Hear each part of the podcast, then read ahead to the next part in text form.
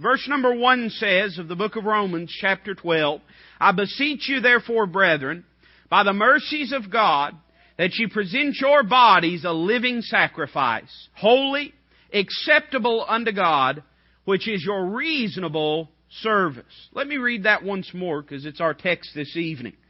I beseech you, therefore, brethren, by the mercies of God, that you present your bodies a living sacrifice, holy, acceptable unto God, which is your reasonable service. Let's pray together. Heavenly Father, Lord, I love you tonight.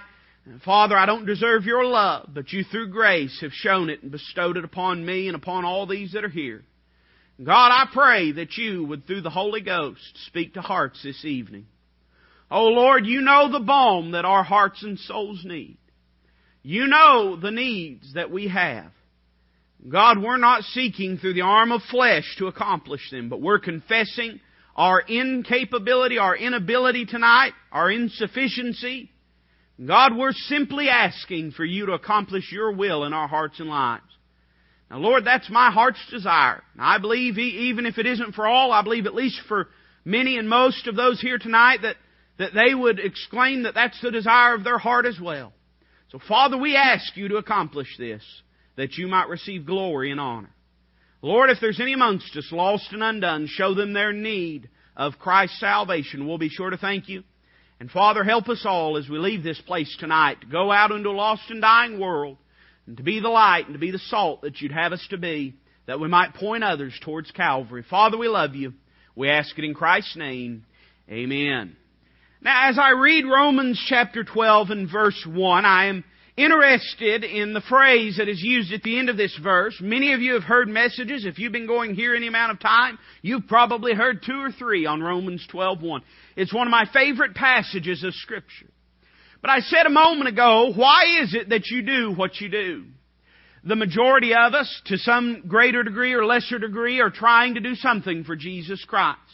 I hope that you, in your individual life and in your daily walk, it may not be in some sort of structured uh, position in a church house, but I hope in some way in your daily walk that you're seeking to glorify the Lord and to reach people with the gospel of Jesus Christ. My question to you this evening, and I hope to answer it by the word and will of God, is do you believe that is proper? Do you believe that is worth it? Do you believe, as the Word of God puts it, that that's a reasonable thing for God to expect of you. Can I say to you tonight that in the day of casual Christianity that we live in, people would love to change this verse of Scripture because most Christians today believe that the things that God expects of them are rather unreasonable. Now, I'm going to be honest with you tonight. I'm not trying to stomp on toes or hurt feelings or, uh, you know, shuck corn or, or skin sheep, but I want to be honest with you this evening. Most Christians believe God is unreasonable in the things that He expects of them. When you tell people that God expects you to be in the Lord's house, when you tell people that God expects you to give not just 10% of that which He's blessed you with, but even over and above 10%, when you tell people that God expects you to live your everyday life surrendered to Him, when you tell people that God expects you in your daily walk of life to be a light and a witness to those around you, casual Christianity, whether it will say it uh, plainly, uh, whether it will say it explicitly, or say it implicitly by its apathy and reluctancy to be obedient to the tenets of the Word of God, no matter how it says it, the theme and motto of much Christianity today is that those requests are unreasonable things. I, again, I, I don't, I don't mean this. I'm not trying to take the switch out and, and beat anyone. I'm thankful for each and every person that's here tonight. I'm not trying to preach to the wrong crowd. There's some that were here this morning that could not be here tonight. I'm well aware of that. There's some that were here this morning that were providentially hindered, uh, either through their circumstances or through their health or whatever it may be from being here tonight.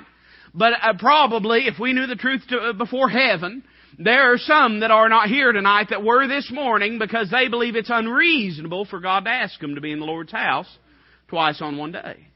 I'm just merely saying that the attitude and motto of Christianity today uh, flies directly contrary to what this verse says because this Bible sitting before me says this, that it is your responsibility and my responsibility to present our bodies, what does it say? A living sacrifice.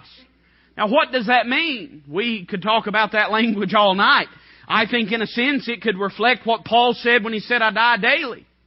I think in another sense it could reflect what Paul was saying when he says that we spend all and are spent for your sakes. I think in some ways that it could reflect what Paul said when he said, I'm crucified with Christ. I think it could reflect what Paul said when he said, I keep my body under subjection. But I think at the end of the day, what it's saying is this, that we are to lay upon the altar everything that is us, everything that we are. It says your body a living sacrifice, so this isn't just vain and empty platitudes, but this gets right down to the practical where we live, where we exist, and I believe it's saying that our schedules, our finances, our attitudes, I believe it's saying our energies and our passions and our aspirations, everything that we are, God expects for us to lay at an altar before Him and to give to Him. Now that's extreme in this day that we live in. I'm just telling you. I mean, there, you know, there's, there's churches all over uh, in this city, and, and I don't really care how another church does their, their services, their schedules. That's between them and the Lord. Uh, but there's some churches in this city that uh, when they moved to two services on a Sunday morning, it wasn't because they couldn't pack them in and fit them in. It's because they wanted to go to the ball games on Sunday night. That's not all of them, and I'm not, I, and I don't even really know anybody's heart. I don't know which ones it is, but I'm just telling you that is a trend in the day that we live in. A lot of churches that have gone to rock and roll music to keep people in, it's because they want them to have the same atmosphere on Sunday night that they had on Saturday night. And this notion that we're to be separate and be different from the world runs contrary to what the Word of God teaches. And if we don't see that, it's because we choose not to see it. Because anybody with open spiritual eyes can look around and see that that's the trend and the attitude of the day and the world that we live in. And so what is our attitude supposed to be concerning what God asks of you and me? The Bible tells us that we are called to be separated and to serve and to live for Jesus Christ. Our theme uh, on this upcoming week is to take up your cross and to follow Him. And let me say that when it talks about taking up your cross in Scripture, that's not necessarily saying bear your burdens. I know that some people say, well, you know, my, my finances is my cross to bear, or, uh, you know, my health is my cross to bear, or God help us, some of us say my spouse is my cross to bear. But that's really not what that's talking about. What that is speaking of is the crucified life. And our endeavor this week, not only to see kids saved, but also to teach them that if they're going to do something for Christ, they're going to have to learn how to crucify self and how to live for Him. The Bible gives us three things I would want to point out to you that you and I are called by Scripture to serve Jesus Christ. He said, if any man love me, let him keep my commandments.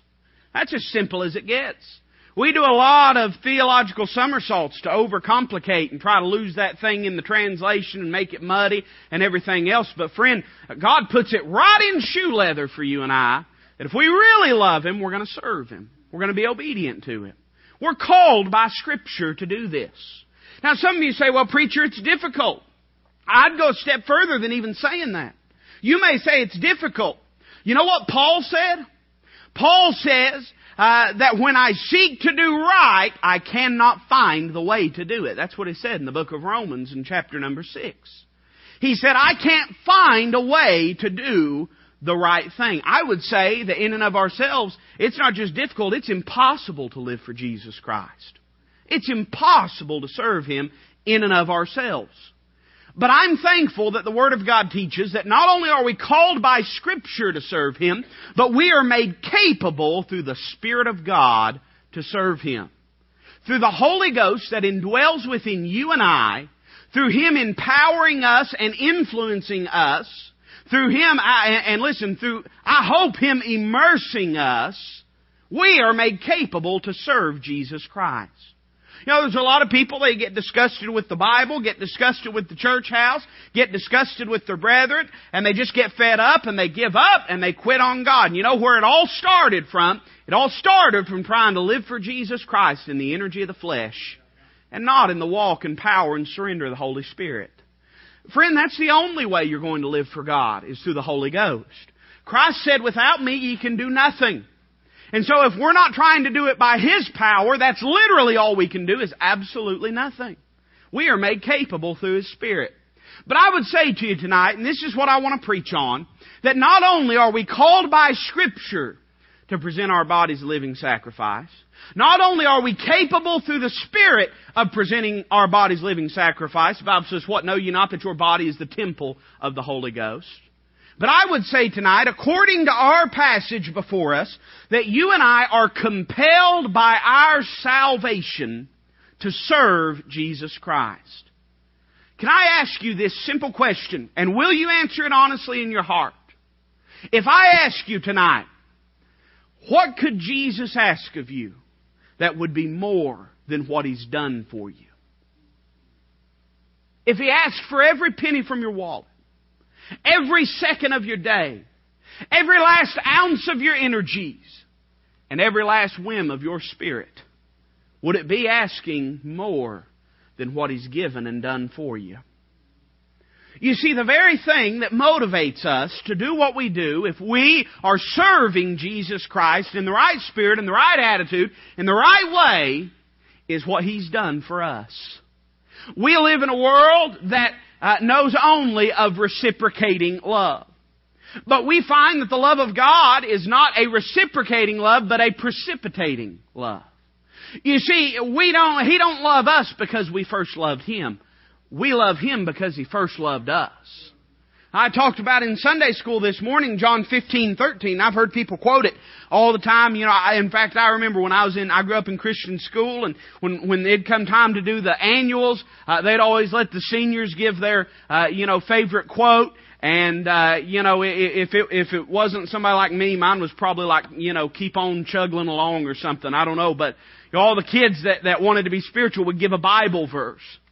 And a whole lot of them, every year, there'd always be one or two that would put John 15, 13 as their favorite Bible verse. Greater love hath no man than this, that a man lay down his life for his friends. And I've heard countless preachers and, uh, you know, teachers, Sunday school teachers, devotional people, uh, point to that verse and say, oh, the love of God that He would give His life for His friends. But that's the greatest love that man can show. Greater love hath no man than this What's the love of God? For God commendeth His love toward us in that while we were yet sinners, Christ died for us. We were alienated from God. We were the enemies of God when He died on the cross for you and I. And so the love that God expresses towards us is entirely different. It's not something that uh, has reciprocated by our response, but it has precipitated our response. And God has done it before we've ever done anything for Him. And you'll find that all of the things, all of the communications that we have with God, in one way or another, are begun by Him. That's not to say that we don't begin by praying, but we wouldn't know how to pray if He hadn't called our name. That's not to say that we didn't call on Him in faith. But where'd the faith come from? Faith cometh by hearing, and hearing by the Word of God. Every conversation in one way or another has been begun by God. And so even, uh, even this, our reason for serving God, is shown and begun and initiated by what He has done for you and I. I'm interested in this phrase that's used, and I'm just going to confess to you that I, I've read this passage, I don't know, hundreds of times. And in reading them, it never occurred to me the way it did the other night, and I hope it was the Holy Ghost placing this on my heart. I believe it was. The phrasing, the very distinct phrasing that's used in this verse. When Paul is going to show us something that is the foundation and motivation for our service, Paul's going to point to something that could cause us to live contrary to our nature. Paul's going to point to something that would cause us to lay everything we are on the altar. And some of you here tonight, you're serving God, you're trying to do the right thing, you're laying everything on the altar, and the devil has come up beside you and he said, what are you doing it for? And maybe in that moment of weakness, you didn't have an answer for him. And you felt rattled, and you felt discouraged. Maybe in that moment when he said, what are you doing it for? You couldn't think of all that God's done for you. All you could think is the ungratefulness of those around you. Or uh, the way things didn't work out like you'd hoped or like you'd planned. And it's to you this evening that I want to preach this message. And if you're here tonight and say, Preacher, I know why I'm serving God, everything's fine, I'm living for Him, then let me just do something that might shore up your foundation against that day when the devil will come your way and try to discourage you from serving God. What is it that Paul points to? Notice again what he says. He says, I beseech you therefore, brethren, by what? By the mercies of God. There in that simple phrase, we have given to us the entire motivation and foundation of everything that we do for Jesus Christ. It is the mercies of God. But I confess to you, as I've read that, I've always sort of treated it, and I say this to my own shame, as a sort of platitude, you know, just a nice saying, or just a statement that's just all encompassing of every good thing that God's done for me. But as I began to read in the book of Romans, I find that between Romans chapter 9 well, let me put it this way. Between Romans chapter 1 and the end of Romans chapter 8, the word mercy is used only one time, and it's a variation of the word mercy, and it's used in chapter 1, and it's the word unmerciful. Between chapter number 11, the end of it, and the rest of the book of Romans, the end of chapter 16, we find that the word mercy is not found at all. But in the three chapters that are preceding what Paul says here, the word mercy is found a whopping ten times in those three chapters. And in fact, it's found only in chapters 9 and chapters 11. Just in those two chapters, we find ten times the word mercy is used. You see, when Paul talks about the mercies of God, he's not just saying, oh, the good things God's done, or oh, you know, he's just merciful and think about his mercy. But Paul is actually hearkening back in, uh, if you go backwards in this letter, to some very distinct and definite statements that he has made concerning the mercy of God. Tonight I want to point out five things about God's mercy that ought to be enough. If we never got a single dime, if God never blessed us with a better car, a bigger home, uh, or a better this or a better that, if we never saw a soul saved, you know, I mean, listen, we're blessed. You know that? Oh man, we're blessed. I was talking with somebody about Adoniram Judson. You know, we went to camp this last year. We saw 13 saved. Went to camp last year, saw 14 saved. Uh, I, I hope and pray. I can't remember exactly how many we had saved at VBS last year. I think around the 10 or 11 mark. I hope and pray to see God save souls this, this upcoming week. Do you know that Adoniram Judson, missionary to Burma, spent seven years on the field before he ever saw his first convert? I'm just saying, friend, there's going to be times in your life that something's going to have to drive you other than the fruitfulness. What did Christ say in the book of John, chapter uh, number, I believe it's chapter number six? He made this statement. He, or excuse me, chapter number four. He made this statement. He said, "My meat, in other words, my sustenance, or could we put it this way, my fuel. You're not going to go very far if you don't eat something, isn't that right? Human body can go approximately 40 something days without eating, can go only three days without drinking something. And uh, listen, that ought to tell us something about the, the need for the Holy Ghost in our lives. There's a lot of us, we scoot our feet under this table right here. And I'm not saying we shouldn't have the Word of God. We should. We should have a steady diet of it. But there's a lot of us that we slide our feet under this table every day and we take a morsel of bread, but we very rarely get plugged in and touched in with the Holy Ghost of God and surrender to Him and are in conversation uh, in our prayer closet and walking with Him. You can go a lot longer without food than you can without water. But let me just say this tonight that you don't, you're not going to go far without food. You're certainly not going to do much without food. And so in a lot of ways, food is our fuel. So when Christ says my meat, in some ways I believe he's saying my fuel. The thing that drives me, he says, my meat is to do the will of him that sent me and to finish his work. Let me tell you something. If Christ quit when he got unpopular, he would have never made it to the cross. And as long as the reason you're serving God is for the fruit and not for faithfulness, you're not going to go very far. You'll hit a dry spell somewhere and you'll give up and quit on God. You'll, you'll hit a, a, a speed bump in the road somewhere. You'll hit a pothole somewhere and you'll give up on God and you'll quit if you're not doing it for the right reasons. And so in this passage, I want us to notice five things that if nothing's going right, if we don't feel like things are working out like they ought to, if we don't see the fruit from our labors that we're hoping for, five things that if nothing else, these ought to keep us going for Jesus Christ. Turn with me to chapter number 9. I told you they're in chapter 9 and chapter number 11. Turn back a couple pages to Romans chapter number 9. Now the context of what Paul is speaking about here is God's dealings with the nation of Israel in this day of grace. Now, the Bible says that God has not cast off Israel. But it's been likened unto this, and I think this is kind of a very apt illustration.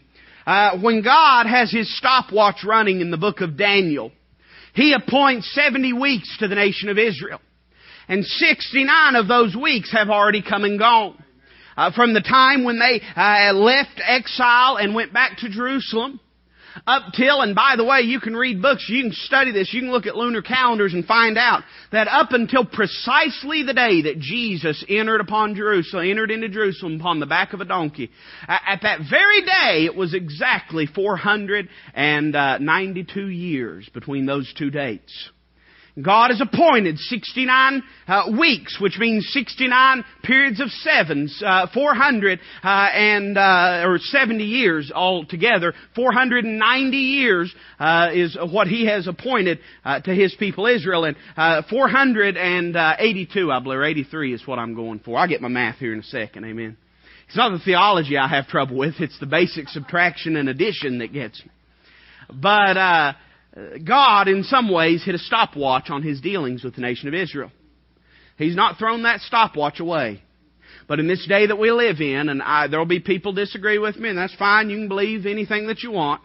But I don't believe that any scriptural prophecies are being fulfilled concerning the nation of Israel in this day that we live in.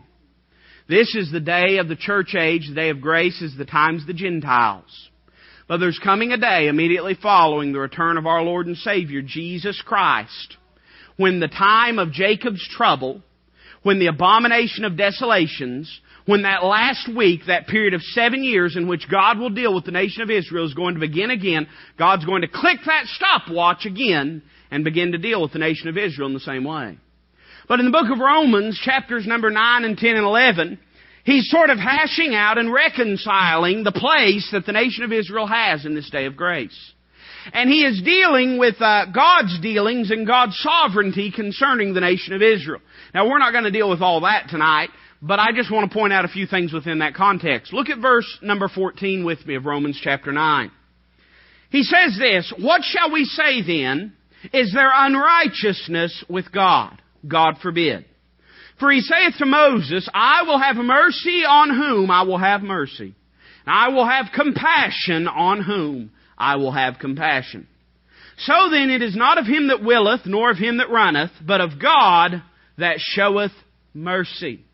For the scripture saith unto Pharaoh, Even for this same purpose have I raised thee up, that I might show my power in thee, and that my name might be declared throughout all the world, or all the earth. Therefore hath he mercy on whom he will have mercy, and whom he will he hardeneth. Now again, the context, God is dealing with the nation of Israel and God is dealing with uh, why He has punched that stopwatch and what He's doing while that stopwatch has been clicked. But I want you to notice first off tonight the sovereignty of His mercy. Look at that very last verse, verse 18 that we read again. Therefore hath He mercy on whom He will have mercy, and whom he will, he hardeneth. Can I just say something to you tonight? Can I say that God didn't have to save you or me to be God? He was God before He ever saved you or me.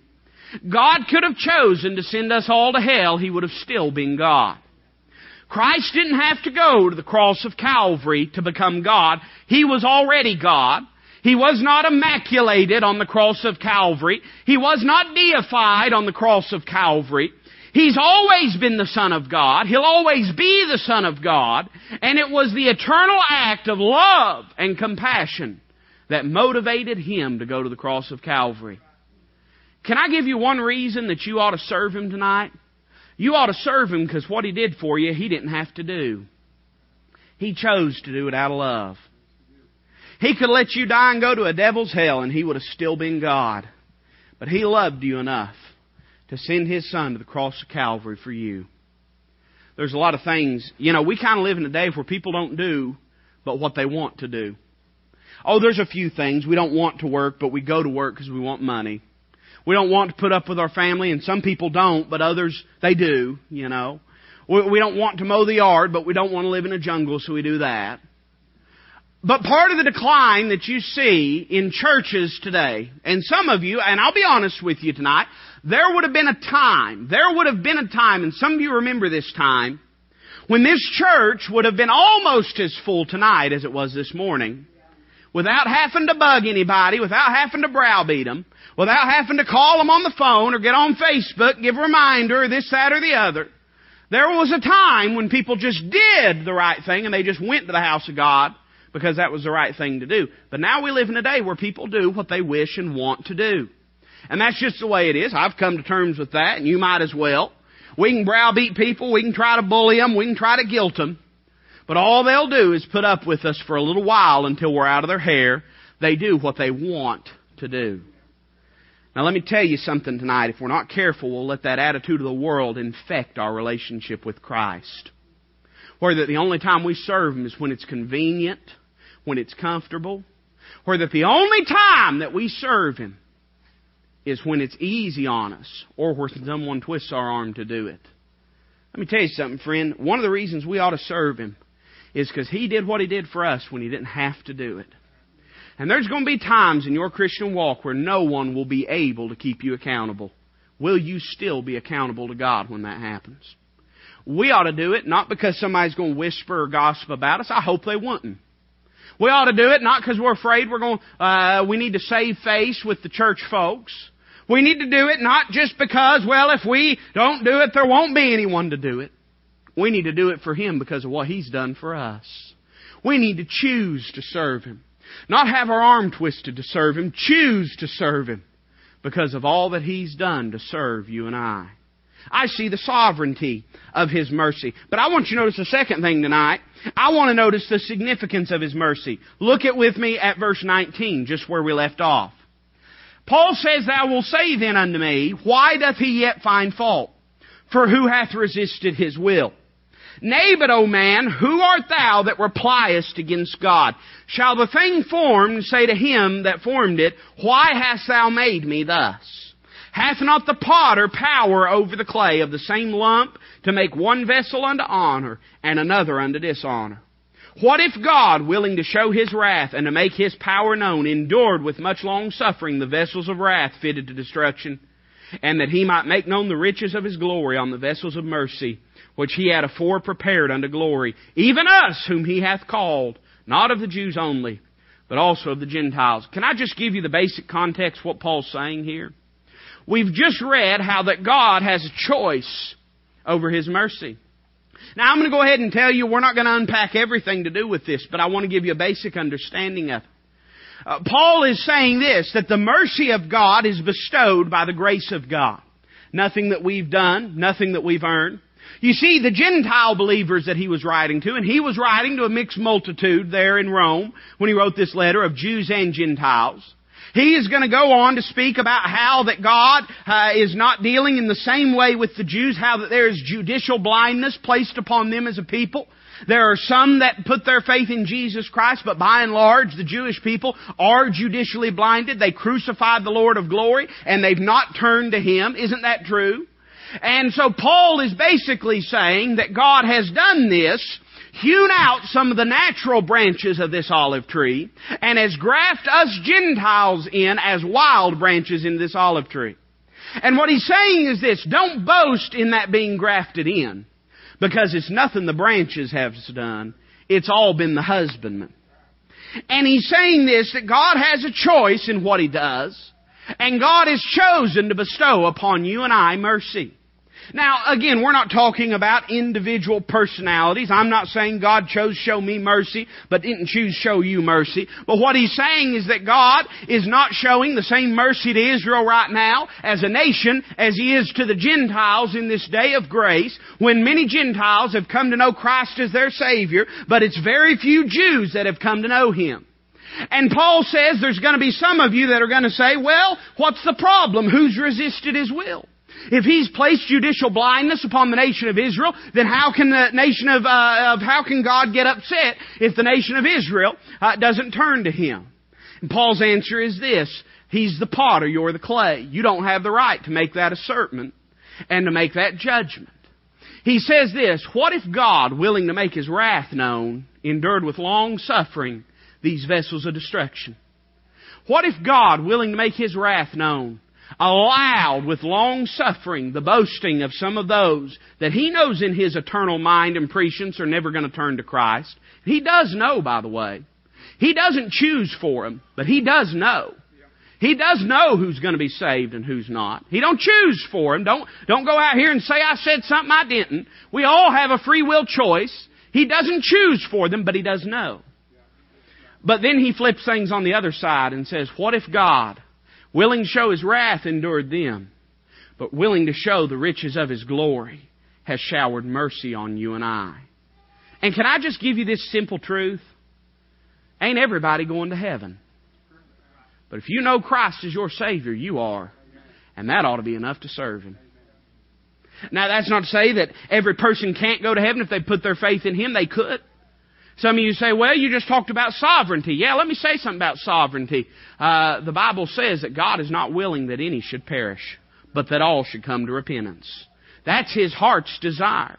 So I'm not saying tonight uh, that uh, you know we're some part of elect group that God has chosen to heaven and other people are uh, chosen to hell. But what I am saying is the sheer reality that there's a lot of folks tonight sitting in their recliners, watching the idiot box, alienated from God, that don't know Christ, but you and I are in the house of God, worshiping and rejoicing in Him. Just the fact that God has seen fit for that ought to be enough for us to serve Him. Just the significance that He would love us and save us. Let me give you a third thing. Turn with me chapter 11. Chapter number 11. Just a few pages over, and look at verse number 30. Now again, he's been developing this thought. But I want to share with you something that, and I'll confess to you that this may be a little redundant, but you never get redundant talking about what God's done for us. Read the book of Psalms. You can't get redundant talking about what God's done for you. All the book of Psalms is, it seems, if it's not a prayer uh, in the midst of trial and tribulation, then it's a historical remembrance of what God's done for the nation of Israel. And look what he says in verse number 30 of chapter 11. Now he's speaking to the Gentiles and he says this, For as ye in times past have not believed God, yet have now obtained mercy through their, speaking of Israel's, unbelief. You say, what does he mean by their unbelief? Well, if they had believed him, they wouldn't have crucified the Lord of glory. But they didn't believe and they did crucify him. And let me tell you something. I understand that God has a sovereign will and God's providential. But it doesn't in any way uh, absolve their iniquity in that act and their decision and their responsibility in it. And through their unbelief, through the cross of Calvary, through their rejection of the Savior, God turned to the Gentiles. And you and I, do you realize how unlikely it is that you and I would know Christ? When this whole thing started, it started in the Fertile Crescent. When this whole thing started, it started over in the Middle East. And you say, well, you know, that was before Abraham. Well, let's talk about Abraham. When this whole thing started, it started with a Syrian ready to perish and who would have ever thought here in the Appalachian Mountains in Knoxville, Tennessee, that we'd be gathered talking about the same Jesus that stopped by Abraham's tent door? That's a miracle, friend. That's a miracle that through their unbelief, we would have the mercy of God placed upon us. Can I say that not only the sovereignty of His mercy, that He didn't have to do for us what He did, and not only the significance of His mercy, that not everybody has got in, and we're very blessed to have come to know Christ. But number three, the showering of His blessing. The simple fact alone of what He's done. The fact that He redeemed you ought to be enough for you to serve Him. The fact that He forgave you ought to be enough for you to serve Him. The fact that He justified you ought to be enough to get you out of the couch into the house of God. The fact that He sanctified you ought to be enough to get you to pry them Baptist hands uh, on that Baptist wallet and pry it open and give something to the glory of God. The very fact that He picked you up out of that pit ought to be enough to get you out to tell somebody about Jesus Christ. I mean, all that He's done for you ought to be enough motivation. I'll say it again. What could God ask of us that would be more than what He's given us? What could God ask of us that would be more than what He's done for us? I mean, friend, uh, listen, if we, if we is called to be in the house of God 24-7, we couldn't ever pay back Calvary. If God collected our paycheck before we even got it, like the government does, and took every penny, every penny, left us nothing but faith to live on, we st- probably it'd be good for a lot of us. But we still wouldn't have paid him back for Calvary. The reality is we never do for him what he's done for us. You see, let me tell you why we don't. Ooh, I'm trying to mind the Holy Ghost tonight.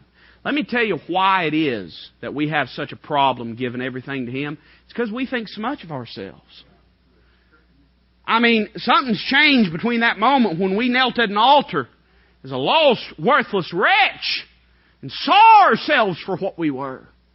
Said, Oh Lord, if you'll take me as I am, I'll take you as you are. God, though I may not be much, you can have all of me.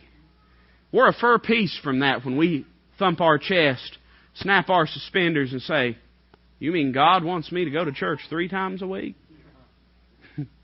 You mean God wants me to give Him 10% and above of what my paycheck is? You're telling me God wants me to walk up to a total stranger that I don't even know, or even worse, you're telling me God wants to go to my coworkers, my boss, go to my friends, my family, and talk about Him? Far cry from the person that was busting to talk about Him when you rose up a new convert and rose up born again and birthed into the family of God. Oh, it's funny how time, we all like to sing the song, Time has made a change in me. Oh, yeah, friend, time's made a change in a lot of us. But it ain't for the better. Some of us it's for the worse. Because we've grown calloused and we've grown, grown cold. And what we do, we do out of habit. We don't do it for His glory. Oh, yeah, time's made a change in a lot of us. But if we can just get back closer to the cross, it'd straighten out a lot of what that time's done to us. We could just remember all that He's done for us, it'd change our attitude and perception. I want you to notice fourth thing tonight. I'm trying to hurry. Look at verse number 31. We'll read verse 30 as we segue into it. For as ye in times past have not believed God, yet have now obtained mercy through their unbelief. Look at this. Even so these also now, even so have these also now not believed, that through your mercy, I like this, they also may obtain mercy. So what's that talking about, preacher? It's saying this. We're about to play with God's Rubik's Cube. You ready? It's saying this. Here are the Jews, God's covenant people. God has promised them a Messiah. God has told them there'd be one that'd come that'd deliver them from their sins. But somewhere throughout the years, things got turned. And their eyes got focused on the sacrifices and not the Savior. On the ceremony and not the picture that those ceremonies were painting. On, on the pomp and circumstance of the matter, and not on the person of a thrice holy God. And here comes the Messiah, born in a way they're not expecting, though it was in the Scriptures. Born in a place they weren't expecting, though it was in the Scriptures. Born to a household they weren't expecting, though it was in the Scriptures. Born with a vocation they weren't expecting, though it was in the Scriptures born with a ministry they weren't expecting, though it was in the Scriptures, and born to die on a rugged cross that they weren't expecting, though it was in the Scriptures. They reject the Lord of glory, the Prince of Peace, through their unbelief. But now watch this. God turns that thing again and says if the Jews won't accept him, he'll go to the Gentiles. God sends a little man by the name of Paul the Apostle to go out and to preach the gospel. You say, why is it that the Holy Ghost forbid him to go into Asia? I think there's a lot of reasons that only eternity will reveal. But let me just give you a real basic, simple one. This is a little geographical and a little ethnic, okay? So hold on to your hats. I don't know if you know this, but there's actually more Jews in the Middle East than there are in Asia or in Europe. Isn't that right? there's more. Oh, I know there was a time when it wasn't that way. I know we can talk about the diaspora and we can talk, but right now there's more Jews there, more Orthodox Jews, more of them that are looking to the law there in Asia than there are in Europe. You know what's in Europe? A bunch of Gentiles. And Paul shook his feet off and he said, I've gone to the Jews, but they rejected. From henceforth now, I'll go to the Gentiles. And you and I have received mercy because of their unbelief. Now watch this. You ready? Watch this. God turns that thing again. And now, through the Gentiles, the gospel of the grace of God is preached to the Jewish people. That Messiah was given to the Jews. They said, We don't want him. God said, All right, I'll give him to the Gentiles.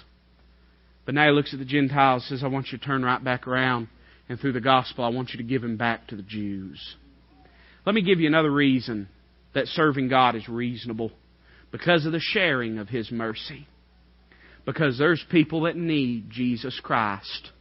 Why is it reasonable for me and you to serve God? Because there's folks that don't know him.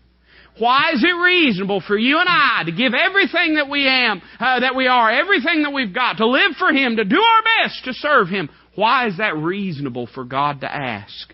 Because there's folks in the same lost condition that you and I were before Christ found us. There's people in the same darkness you and I was in. Again, that time makes a change, but maybe you can remember what it was like to be lost in your sins and in that darkness. You can remember what it was like. Darkness that veiled your life so thick that it was like chains. And God came along and busted the shackles and gave you liberty. Well, there's people still in those chains. There's people still in that darkness that need to be translated into the kingdom of God's dear Son. There's people that need the mercy of God. And you and I, as believers, are God's chosen vessels to share that mercy with them. Let me give you one final thing and I'll hush. Look at this. I like this. Look at verse 32. For God hath concluded them all in unbelief. You see, he's talking about what he said in chapters 1, 2, and 3. That, you know, we quoted this morning, all have sinned and come short of the glory of God. You know the verse right before that? Paul says, For there's no difference between the Jew and the Greek. What God's saying here through Paul is this the Gentiles were already in unbelief in their paganism. The Jews were in unbelief in that they had a zeal according to knowledge, but not according to righteousness. They had a zeal for God, but it was not according to the knowledge of Scripture. They had a zeal to do the right thing, but they didn't know Christ. God hath concluded them in unbelief. You know, there's only two categories of people in this world, Jews and everybody else. So what's the conclusion? For God hath concluded them all in unbelief, that he might have mercy upon all. Let me give you a final thing. That's the scope of his mercy. I believe we ought to serve him because the sovereignty of his mercy. He didn't have to do for us what he did for us. Because the significance of His mercy, not everybody knows Christ, and it's the grace of God that you and I do. The showering of His mercy, just what He did for us on Calvary, ought to be enough to keep us serving Him. The sharing of His mercy, because there's still some that are in darkness. But finally, the scope of His mercy, because God's not willing that any should perish. Why do we keep going? Why do we keep serving? Because God has a desire to save those that would, through repentance, put their faith in Jesus Christ. Because it doesn't matter what you do, you'll never run out of people to tell. It doesn't matter who you go to, you'll never run out of people to tell. I was reminded, and I'll close with this, of the verse from the famous song I Love to Tell the Story, and I quoted it at Senior Saints on Friday. Was talking about uh, giving our testimony and telling it to others. And I'm always reminded by that verse that says, I love to tell the story to those who know it best. They seem hungering and thirsting to hear it like the rest. You say, Preacher, what if I tell it to somebody that's already saved? If they're already saved, they're going to thank you and hug on you more than somebody that's unsaved. I've never seen a truly born again believer get upset at the gospel being shared with them. I've seen some of them that had a form of godliness but denying the power thereof, they got upset. But somebody that's truly been born again and knows Christ, they're always appreciative of it. And who knows but what some of them that claim the name of Christ have never called on the name of Christ. And they say that they're a Christian, but they've never put their faith in Him. You know, God loves those people. All we hear today in this world is everybody talking and bashing on Pharisees, Pharisees, Pharisees. They look at, at, at, the fundamental movement and say, well, that's a bunch of Pharisees. Can I remind you something? Yeah, there are Pharisees. God loves Pharisees too. Right? Paul was a Pharisee. Paul was a Pharisee. God showed mercy on him. What I'm saying is this, this simple thought. You say, why should I keep going, preacher? What should motivate me when I'm not seeing fruit? What should motivate me when I'm not feeling like going? What should motivate me when it doesn't seem to be working right?